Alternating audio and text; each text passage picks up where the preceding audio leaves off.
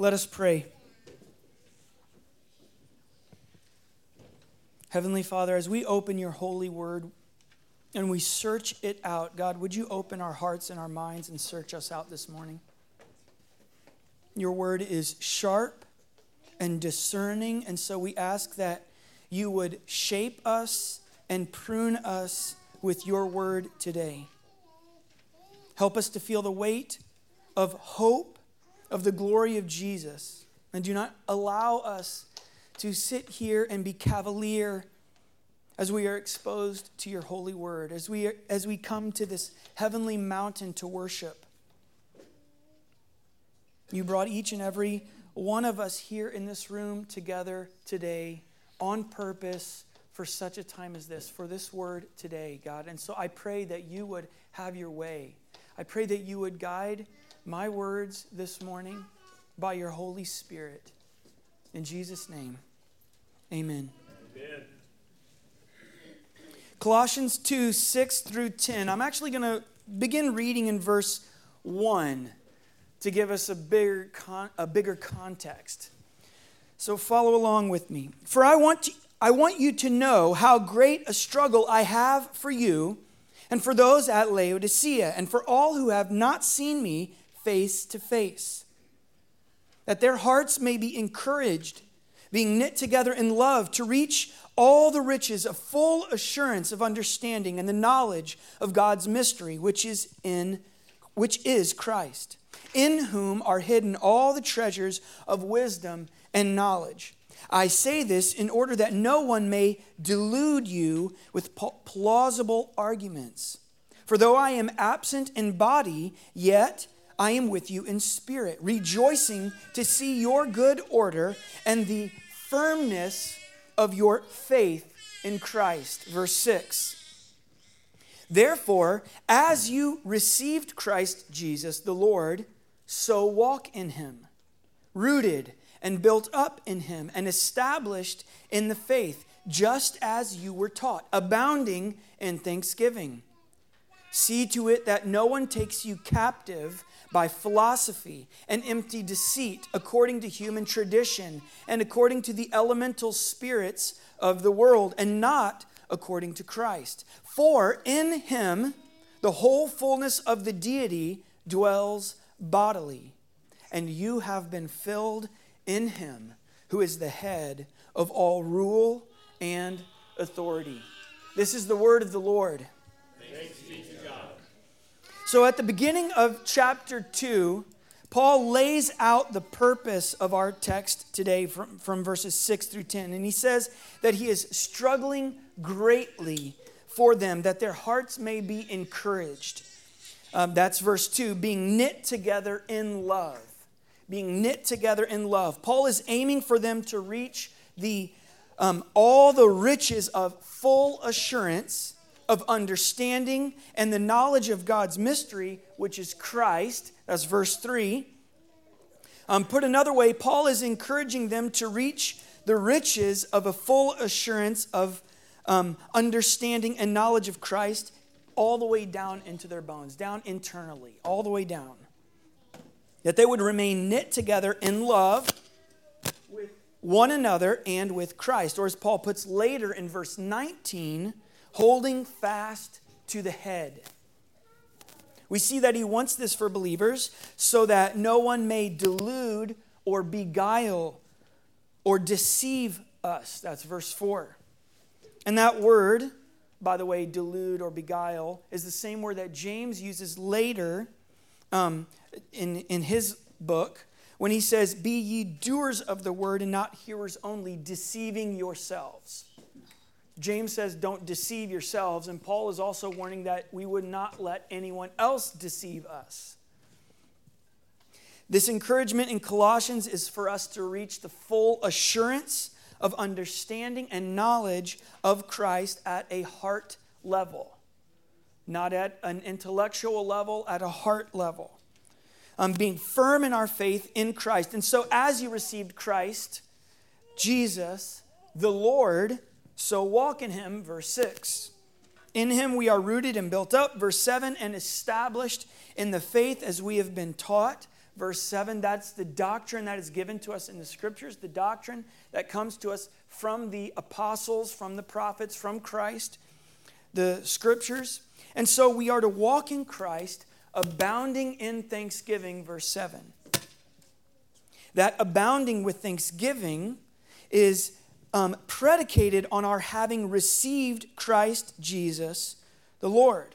You've received Christ, therefore, abound in thanksgiving. Abound with thanksgiving.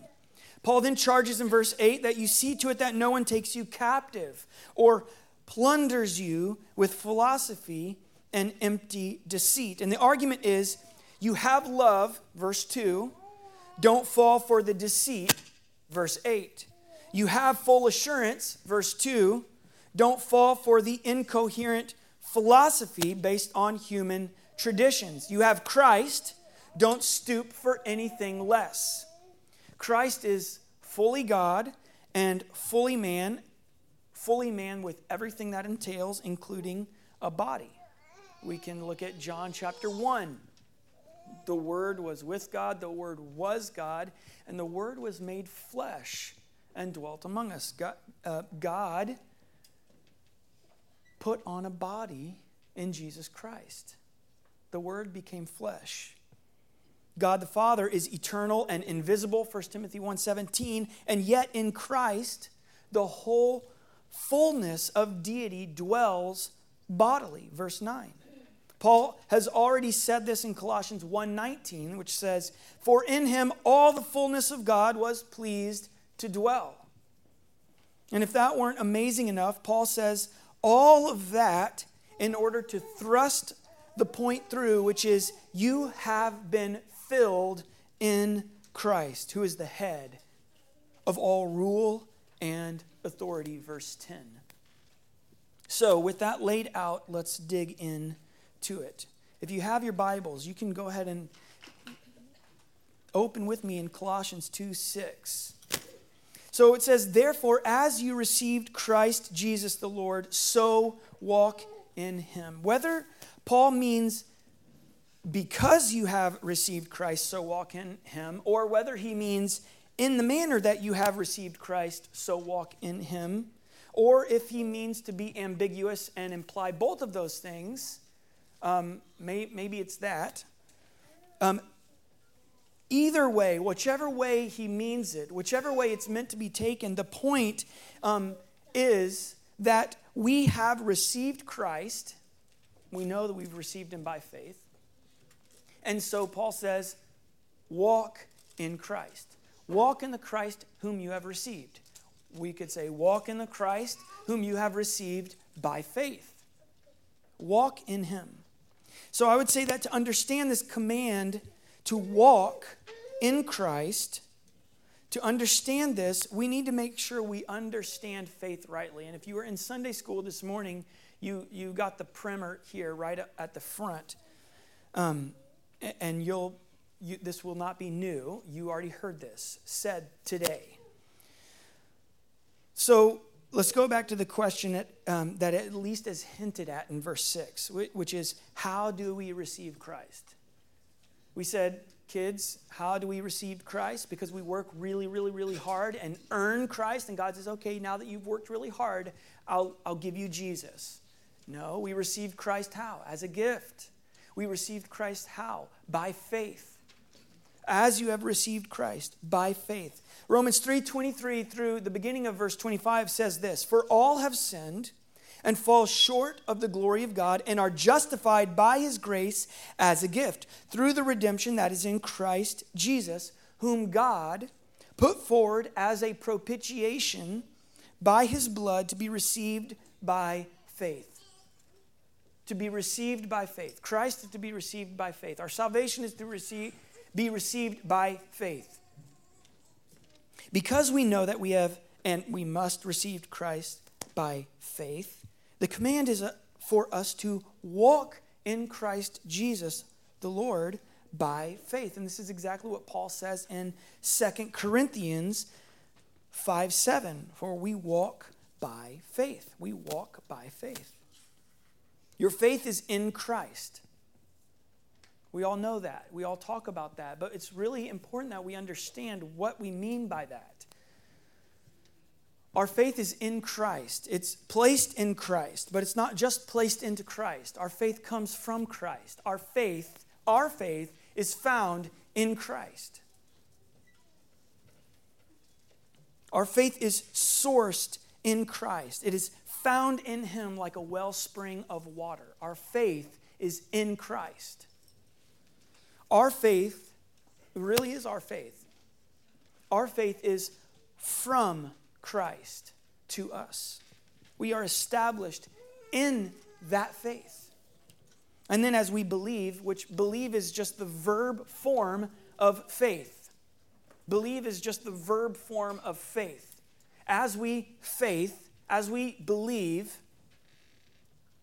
um, in Jesus and on Jesus, we are being woven into Him by his faith. If you picture that kind of a weaving process, this faith is coming from Christ to us, and then it comes from us to Christ.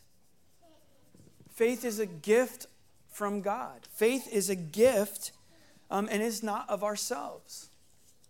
Faith is the um, fruit of the Spirit. We, when we say the fruit of the Spirit, a lot of times when, we, when we're kind of um, reciting that list, we say faithfulness, being full of faith.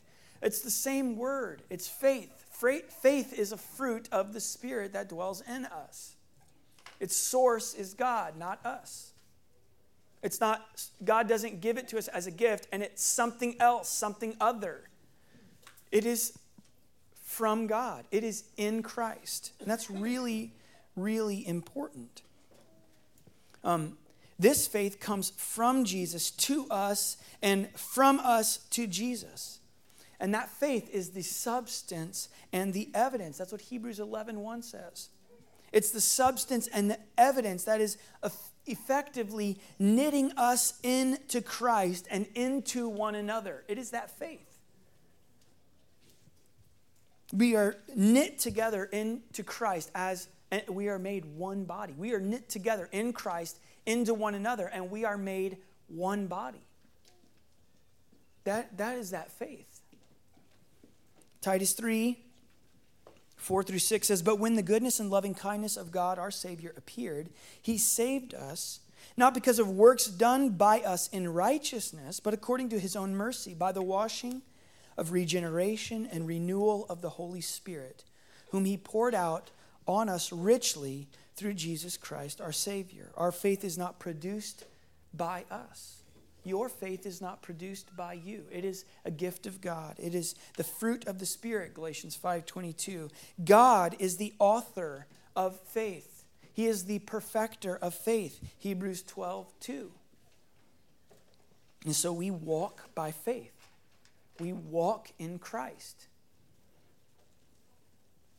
Verse 7 rooted and built up in him and established in the faith. Paul uses these vivid words to picture for us the firmness of our faith in Christ that he mentions in, in verse 5 of, of Colossians 2. We are rooted in him. One of the things that this pictures for us is the stability and the security from the assailing forces of the world. Like I said with the kids, a tree that, you know, if you cut the roots off of a tree, it's going to fall right over. There's no security there. Or if you have a tree that is not healthy and the roots are not deep, they don't go deep. Um, a strong wind will come, come along, and the bigger that tree gets, the more vulnerable it gets because it's not rooted and it just will fall over if it's not healthy. So, this idea of being rooted pictures for us this stability and this security from the assailing forces of the world. Being rooted is to be stable. Being rooted is to be secure. We don't worry about healthy trees falling over as they get bigger. We worry about dying trees falling over as they get bigger. We worry about sick trees falling over but we don't worry about healthy trees falling over. You plant a tree, you're watering it, it's all healthy. You don't worry as this thing gets bigger, my goodness, I'm going to have to do something so it doesn't fall over when it gets really big, like I want it to, like it's meant to do. It's secure because it's rooted. Um, we can think of a person or a family being rooted. A person or a family is rooted, and we can think of it not just in worldly terms as wealth or status or size, but rooted spiritually. A rooted person spiritually or a rooted household spiritually um, is also a picture of stability and security. That, that household or that individual can um, be assailed by hell, but there is a stability and a security there because they are rooted in Christ.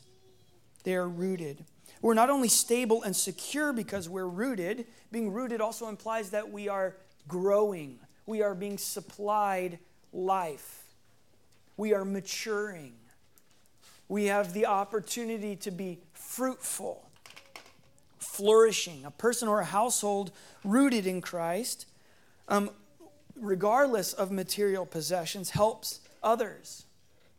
It, a person who is rooted in Christ helps others. They are stable, they are secure, and they are eager to share with people around them. And some of the most amazing examples of that are people that actually do not have anything but Christ, right? The people we see and you're blown away by it, and you think, you have nothing, and yet you are giving of yourself so freely. Why? Because they are rooted in Christ. So, um, to understand that idea of being rooted, we, uh, when we look at nature, what we see is an ecosystem.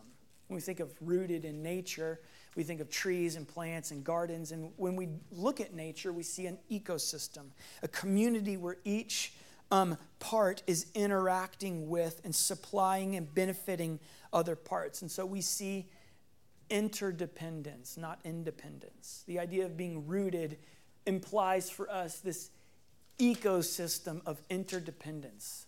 We're dependent on God, on Christ, but in as we are rooted in Christ, that means we are automatically dependent on one another. You are dependent on one another.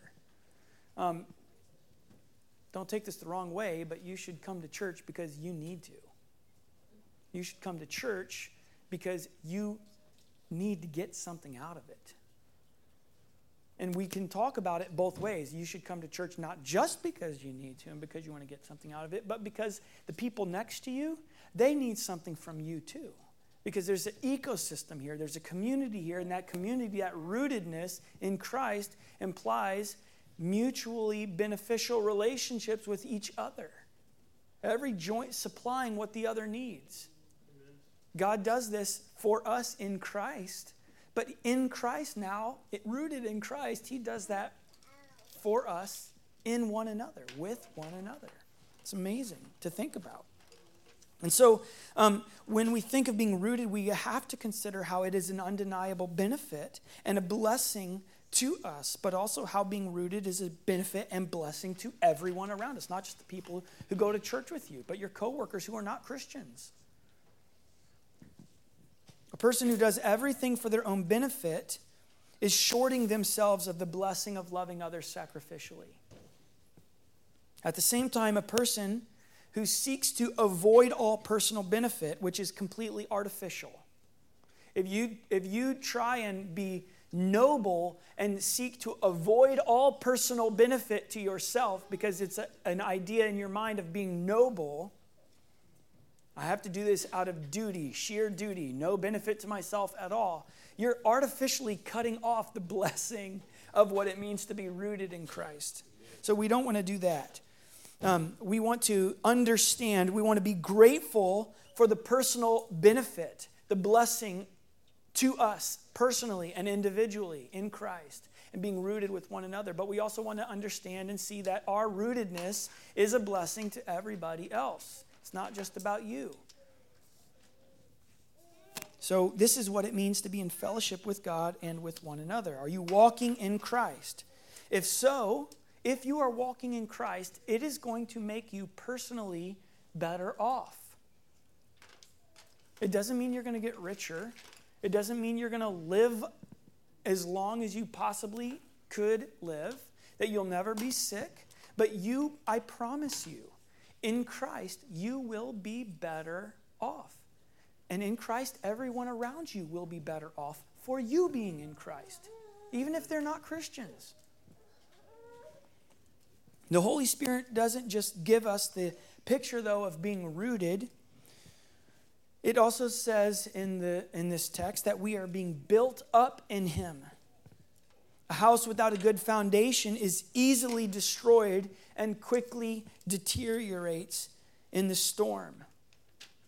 I watched a video of a house right built right on the beach, um, just come right off of its foundation, and it was just this house flopped right off of its foundation, right down into the water, and it was just you know the waves were just literally assailing this house. It was literally as if you just had somebody take walls and a roof and build a whole house just with no no foundation right on the beach, right on the sand, right in the in the waves, and it it wasn't sh- um, shocking or surprising at how quick that house fell apart. And literally, Jesus gives us that exact picture a house built on sand, no foundation. Um, the house just deteriorated in minutes. We are being built up on a solid foundation, and that foundation is Christ. We are established in the faith. Back in Colossians 1 21 and 22, Paul says, And you who once were alienated and hostile in mind, doing evil deeds, he has now reconciled in his body of flesh by the death, by his death, in order to present you holy and blameless and above reproach before him. And he goes on to solemnly warn them in verse 23, and he says this If indeed you continue in the faith, stable and steadfast, not shifting from the hope of the gospel that you heard. This, this deteriorating, withering, not continuing in the faith is what Paul is warning against when he charges us in verse 6 to walk in him. Walk in him, rooted, built up in him. But that's not all. Not only are we rooted and built up, we are to be abounding in thanksgiving.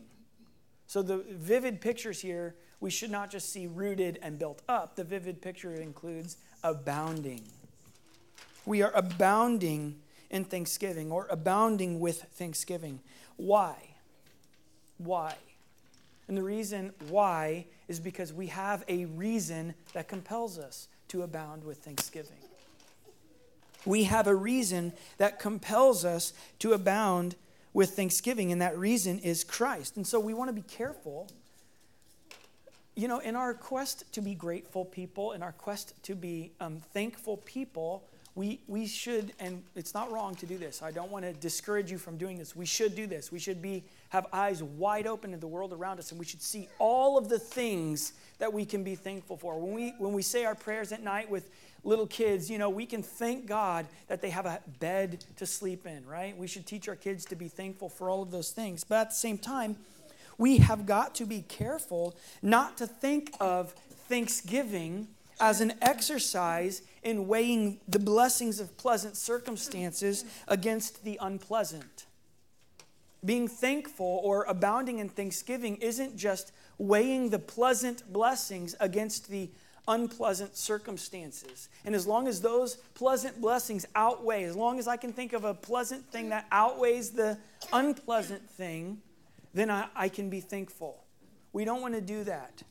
We don't want to make it an exercise in, in comparison or weighing.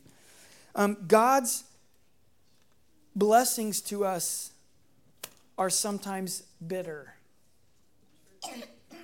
They're sometimes not sweet. God, you, you, we, you can use this analogy of making a cake. If you try and make a cake with only sweet ingredients, you're going to have a pretty rotten cake. But if you, if you make that cake and before that cake is all finished and you try just each and every one of those individual ind- ingredients by themselves, you may taste that and say, eh, that, that's not the best tasting. Kids think, oh, let me, let me dip, dip my hand in the flour bowl. Okay, go for it. It's not going to be the best tasting.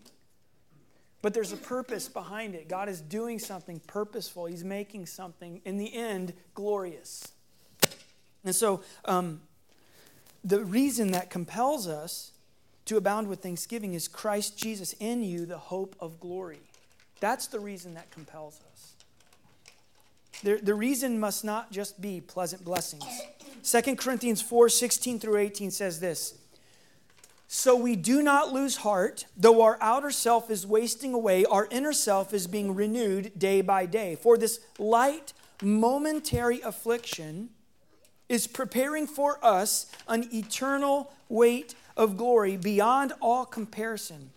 As we look not to things that are seen, but to the things that are unseen. For the things that are seen are transient, but the things that are unseen are eternal.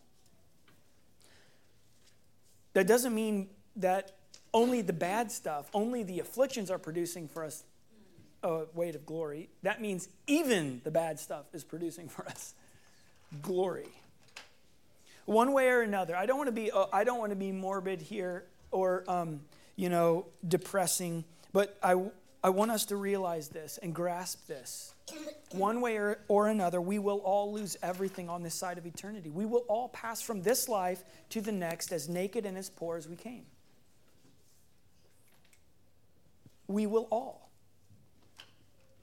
no matter how much material wealth you store up, no matter how many friends you surround yourself with, no matter how big your family grows, we will all pass from this life to the next naked and poor. Unless the Lord does not tarry for at least another generation or two, every single one of us in this room will pass from this life to the next. Look around for a minute and think about this. Let it sink in for a moment. Unless the Lord um, does not tarry for another generation or two, each and every one of us here will pass from this life to the next. And one of us will be the last.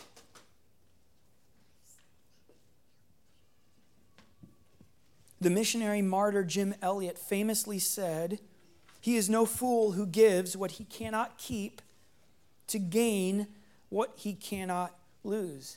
We cannot keep this life.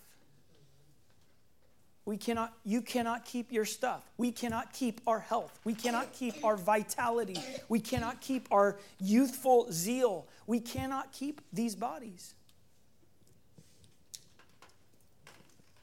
We cannot perfectly preserve our pleasant circumstances. Your life may be great, beautiful, pleasant. You may be in the wonder years of your life. And there's no possible way for us to freeze that in time and just keep it perfectly preserved. Jesus tells us in this world we will have tribulation, and death and tragedy and loss touches each and every one of us. Now, some of us may go unscathed for a long time by that tragedy, but it'll come to every single one of us. Loss and death and tragedy will touch us all, but in Christ, we cannot lose. In Christ, we cannot lose. Our hope of glory already died to conquer death, and we win. We win. That's great news. As you, as you travel through the valley of shadow of death, you remember that Jesus Christ conquered death. And you and Brian cannot lose, right? We remember this. In those times, in that darkness, in that moment, we, we have to remember that. Christ conquers death, and we cannot lose. We may lose everything else. We may lose every pleasant blessing that God is mercifully kind to us with, but we cannot ultimately lose Hallelujah. You will have still gained because of Christ, even if you do lose all of those pleasant blessings. In Christ, we cannot lose.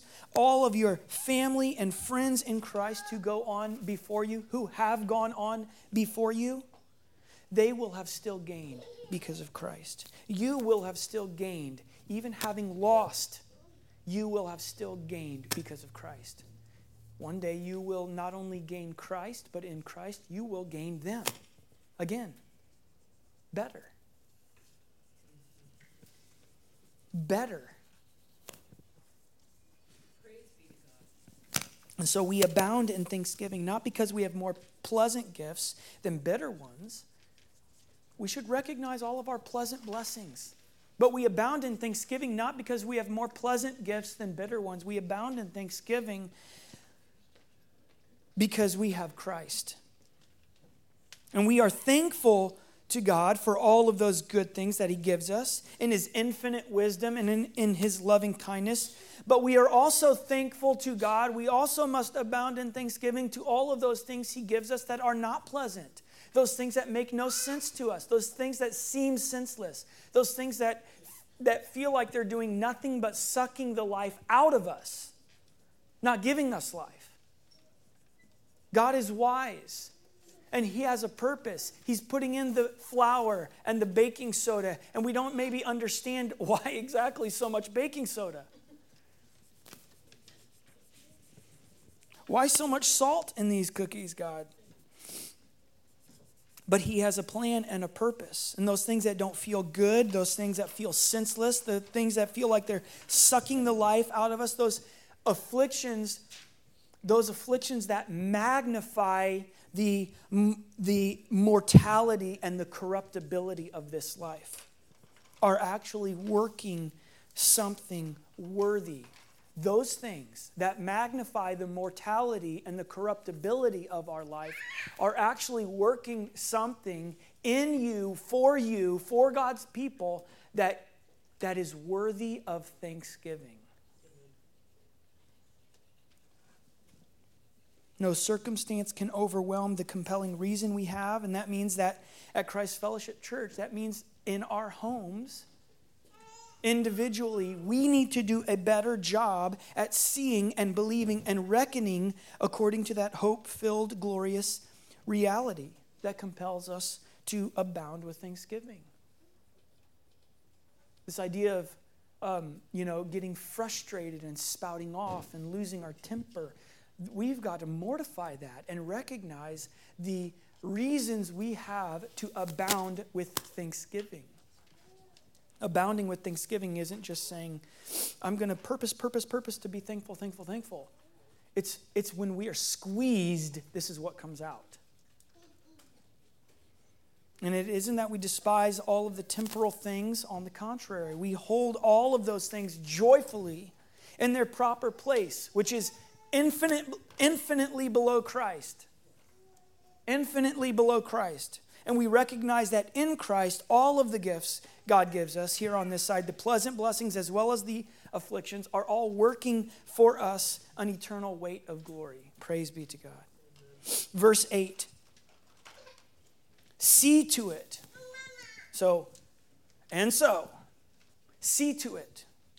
Beware that no one takes you captive by philosophy and empty deceit according to human tradition, according to the elemental spirits of the world, and not according to Christ. So, philosophy here is not referring to the just a generic idea of rational inquiry, um, but based on the context of the letter in which Christ is set against other spiritual beings or against demonic teachings or false teachings, this is most likely referring to strands of Jewish philosophy and false teaching. I'll tell you why in just a minute. Peter Leithart, um, a teacher, has some helpful and interesting observations for those of us who cannot read the original Greek on our own. And here's what he says He observes that Paul uses the verb salagogeo which is spoil or take you captive. He uses this verb salagogeo, which this idea of spoil or captive is, is you being the plunder. You are the spoil. You are somebody else's plunder. They capture you, and you are the spoil. You are the plunder. And so the, this verb, synagogeo, which resonates with the verb synago, or the noun synag- synagoge, which hints at the identity of the spoilers, of the plunderers. Paul is hinting with this verb at the identity of who these plunderers are. Synagogeo with synagoge. This is um, he's, he has in mind the Jewish synagogues, and he's warning these Colossians, these Jewish philosophies primarily. And now, of course, this warning would apply then generally to all other heresies and all other general philosophies, but probably this is what Paul is telling um, these Colossians with these puns or these plays on words. But it, um, but it would appear that he's not finished with the puns. In this section of Scripture, Peter Leithart continues to point out that there seems to be another double pun in uh, verse 2 that ties to verse 8.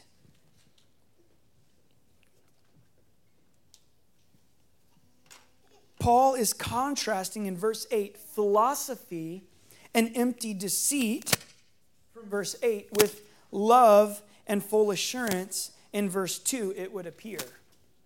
The words for philosophy and empty deceit are philosophia and apate.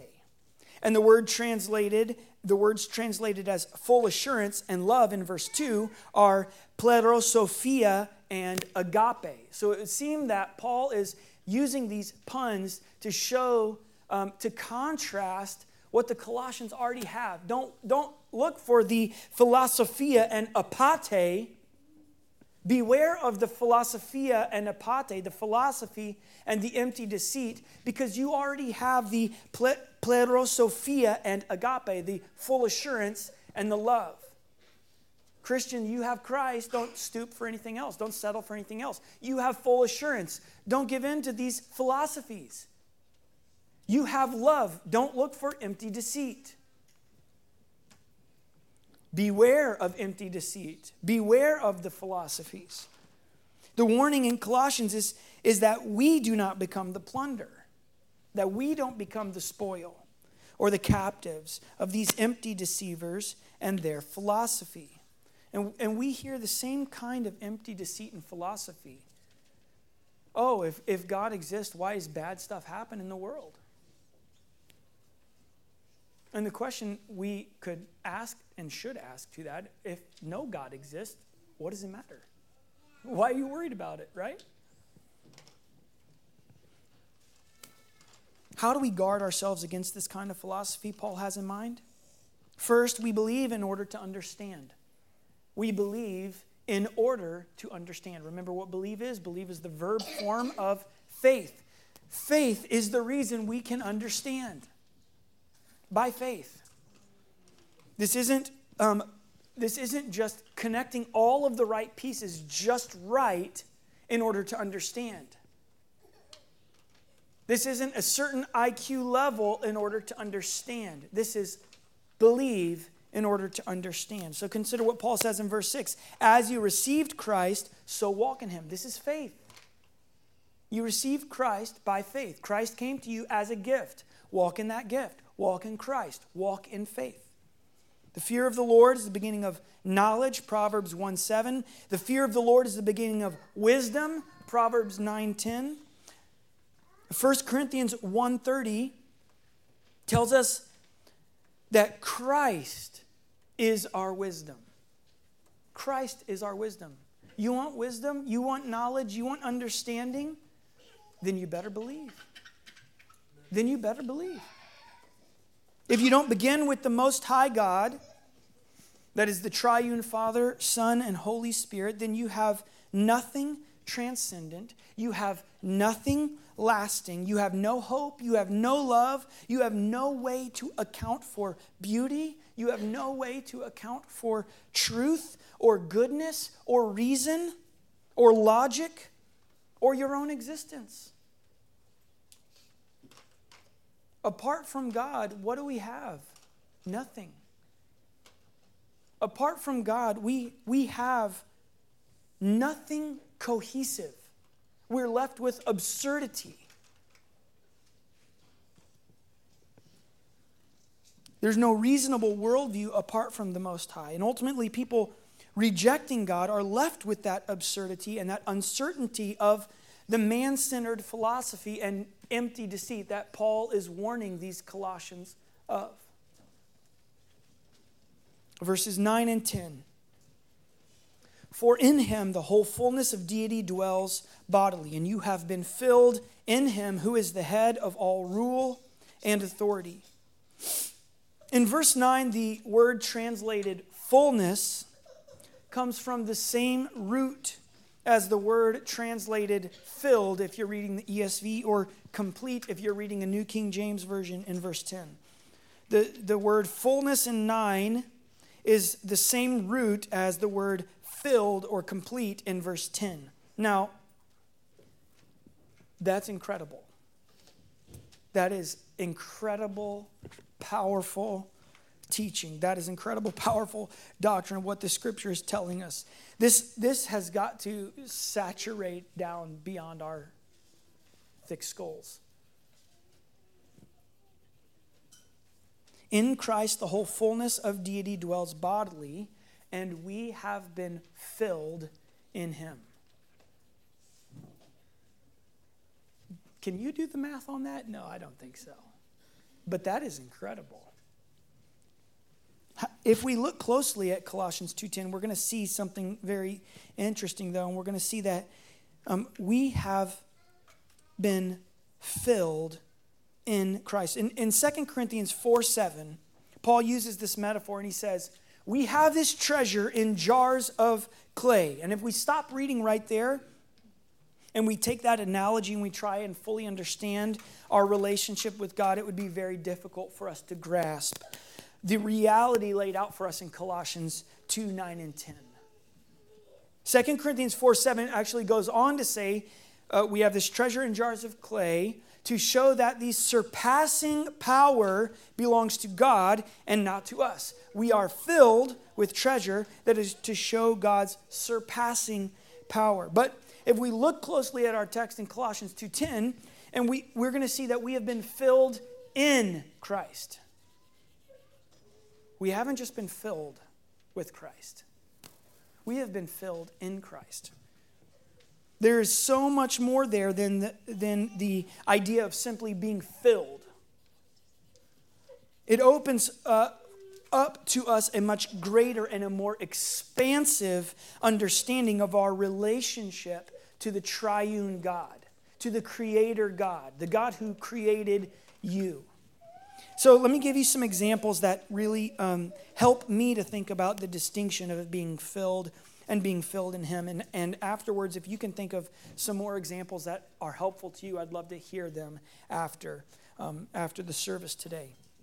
If I'm holding an object in my hand, the only way for me to know for sure that I have all of it is, is if I know all of it completely. If somebody gives me a bag with a bunch of puzzle pieces, say, I got this for you at Goodwill, it's a really nice brand, and I think you might like it. Can I know that I, that, that entire puzzle is there? No. I have to know all of the pieces. So, in order for me to know something completely, I have, in this uh, idea, I have to know, know all of the components, all of the parts. I have to know it in its entirety. So, all of the parts that I'm holding, but also I would have to know all of the things that I am missing, all the things that I don't have. This is why it's um, a logical fallacy for somebody to claim that God does not exist. It's a logical fallacy because nobody can possibly know if God exists or doesn't. They would have to know everything. And they can't. Nobody can. And so it's a logical fallacy for somebody to claim God does not exist. Now, a lot of people don't claim that God doesn't exist. They just say, I don't believe in that God, or I don't believe in um, the God as you describe him. So, we, we, when we as finite creatures try and understand the infinite creator God in those terms, we will always experience frustration or we'll just check out intellectually at some point or another because our in our finitude, we cannot grasp the infinite. We cannot ever exhaust God. And so we will either get frustrated or we'll just check out. and say, well, I, you know, you have the people who say, well, I can't understand any of that stuff, so I just believe. I just believe. Right? We don't want to do either of those things. We don't want to get frustrated and we don't want to check our brains um, out and just say, well, I'm going to substitute um, reason with this caricature of faith. Um, but remember, Paul, Paul's jars of clay analogy is to show us God's surpassing power. His surpassing power surpasses those jars of clay, right? So we can only take that metaphor as far as it's meant to go. Um, but to understand the surpassing power, or that we are filled in Christ, um, we're going to consider another example. Now, think of an empty jar sitting on a beach, and you scoop a bucket of ocean water um, from the Pacific, and you fill that jar full to the brim. That jar is sitting on the beach, and you scoop a bucket of the Pacific Ocean, and you fill that jar to the brim. Full to the brim. I mean, all the way. You got surface tension holding it, beating over the side a little. It's so cool, and you're full to the brim. Couldn't get a drop more in there. Does that contain the fullness of the ocean? No. Not even close. Does that jar filled to the brim with ocean water, does that capture the great expanse of the Pacific Ocean? Not even close. But now we take that empty jar off the beach, we take it out to the middle of the ocean, and we gently set it onto those mighty rolling waves, and we watch as it totters for a minute, and then what? It's slowly consumed by the ocean. The jar is again completely full, full to the brim. But now that jar has it all because that jar is had by the ocean. The jar is still completely full, but it's different, isn't it? Now the jar is had by the ocean. As finite creatures, we, we will never be able to fully grasp the infinite God. We will never be able to exhaust God's infinite. In other words, one way we can think of this is we will never get bored with God in heaven. You know, kids sometimes think, well, I don't want to go to heaven. It's going to be really boring. We will never get bored because we, as finite creatures, can never exhaust the infinite God. This is why the angels around the throne constantly cry, Holy, holy, holy, and they don't ever get bored and they don't ever say, Well, we've said it once, we've said it a million times. Because there is no exhausting the infinite God. And so, as finite creatures, we'll never fully grasp the infinite, but now we know the infinite God, not in terms of what I have and what I don't have, but now we know in terms of being had. We know in terms of being had by the infinite God. This is what Paul says actually in Galatians. He says, But now you have come to know God, or rather be known by God. Do we know God? Yes. Do we know Him completely? No. Does God know us? Yes. We have been known by the infinite God. And that makes all the difference the infinite God who is a consuming fire, who is a jealous God, who has us, who possesses you. God has revealed himself to us, his creatures, such that we can know him, and we know him in Jesus, in whom dwells all the fullness of the Godhead bodily. And you know what else? You. In Jesus dwells all the fullness of the Godhead bodily. And you know what else dwells in Jesus? You, Christian. Does that rattle your brain a little bit? How can this be? We know him because we have been known by him.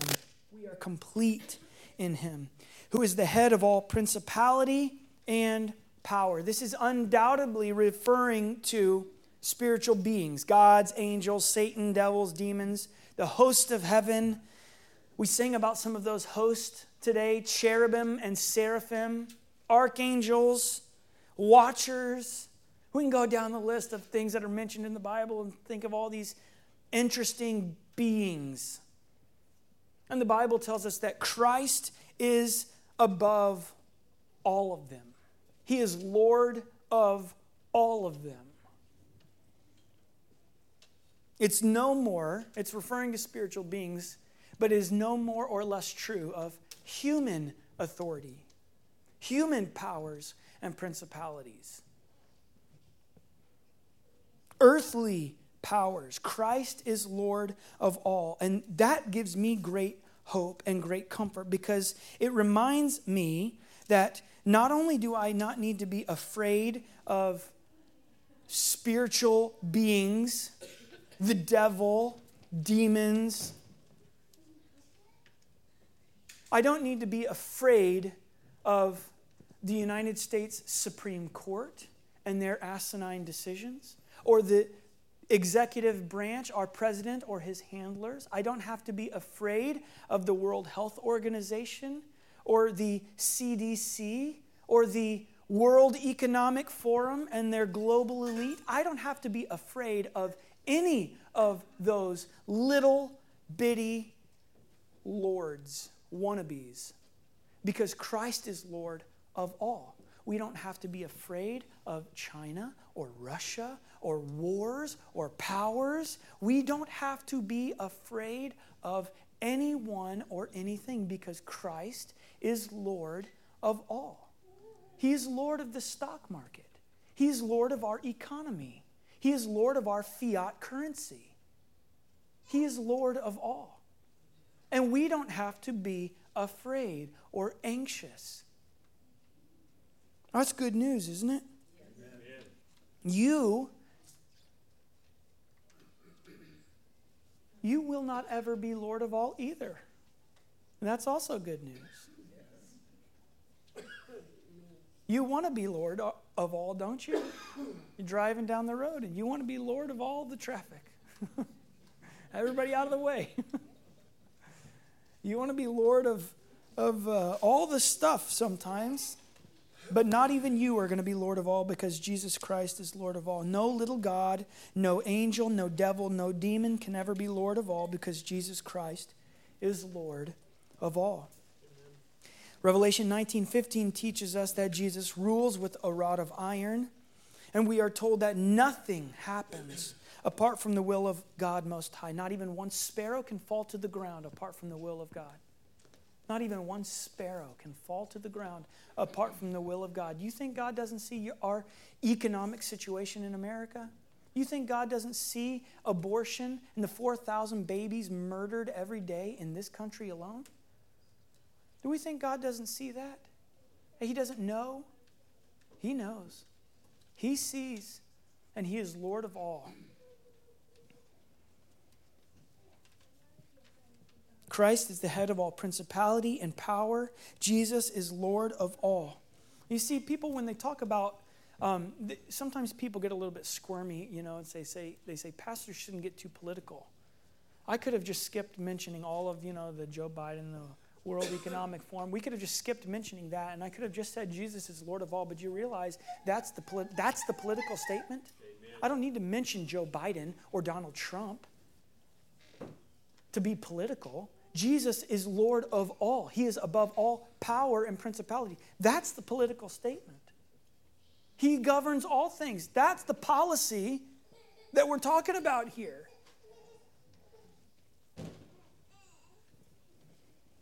Christ is the head of all principality and power. Jesus is Lord of all, and you have received him. You have received him by faith. So walk in him rooted and built up in him and established in the faith, abounding in thanksgiving. In the name of the Father, Son, and Holy Spirit, amen. amen. Let us prepare to come to the table. At this table, we come each week to this table we are invited by the Lord of all each week to come to his table. We can do that um, with a cavalier attitude, and because we do it every week, that should be something that we are mindful of guarding against. We don't come um, in, in just uh, robotically, cavalier, oh, yep, here we go again. We are invited to this table every week by the King of Kings, the Lord of Lords. That is amazing. This is a table that is for believers. But this is a table, this is an altar that we are invited to. Who is invited to? Sinners are invited to this altar. They're invited here to come and die, just like you, Christians, are invited to come and die every week. This is our altar call. We don't tell you to shut your eyes and say, I, with every head bowed and every eye closed, raise your hand if you need to accept Christ. We don't, we don't do it that way. You know how we do it here? We say, Come and welcome to Jesus. Trust on Christ. That's what this table is. If you're not a Christian, um, if you do not have faith in Christ, He calls you today, right now, to believe. Do not delay. Today, do not harden your heart. Believe on Christ. Trust Christ. He says to you, Come to me. So do not be afraid, do not be ashamed, but believe. Will you believe? Will you believe? If so, come and welcome to Jesus. Please stand and receive your charge what must you and your house do to, um, to walk in Christ? We're commanded at the beginning of our text to walk in Christ. What must you and your house do to walk in Christ and to abound in thanksgiving? What must you do? Behold Jesus. Behold Jesus. That's what you must do. Believe. Behold Jesus. Today, behold Jesus, who is the head of all rule and authority. Behold Jesus, your hope of glory. Not your hope of death, not your hope of your best life here on this side, your hope of glory eternal. Behold Jesus, your wisdom. Behold Jesus, your firm foundation and the root of Jesse. Behold Jesus, the author and perfecter of your faith. Christian, behold Jesus, the Lord, whom you have received, and walk accordingly. Today, tomorrow, the next day, and so on and so forth. Let's sing our thanks to God with our hands and our hearts raised. The Lord bless you and keep you. The Lord make his face to shine upon you and be gracious to you. The Lord lift up his countenance upon you and give you peace. Amen. Amen. The Lord be with you. you. Amen.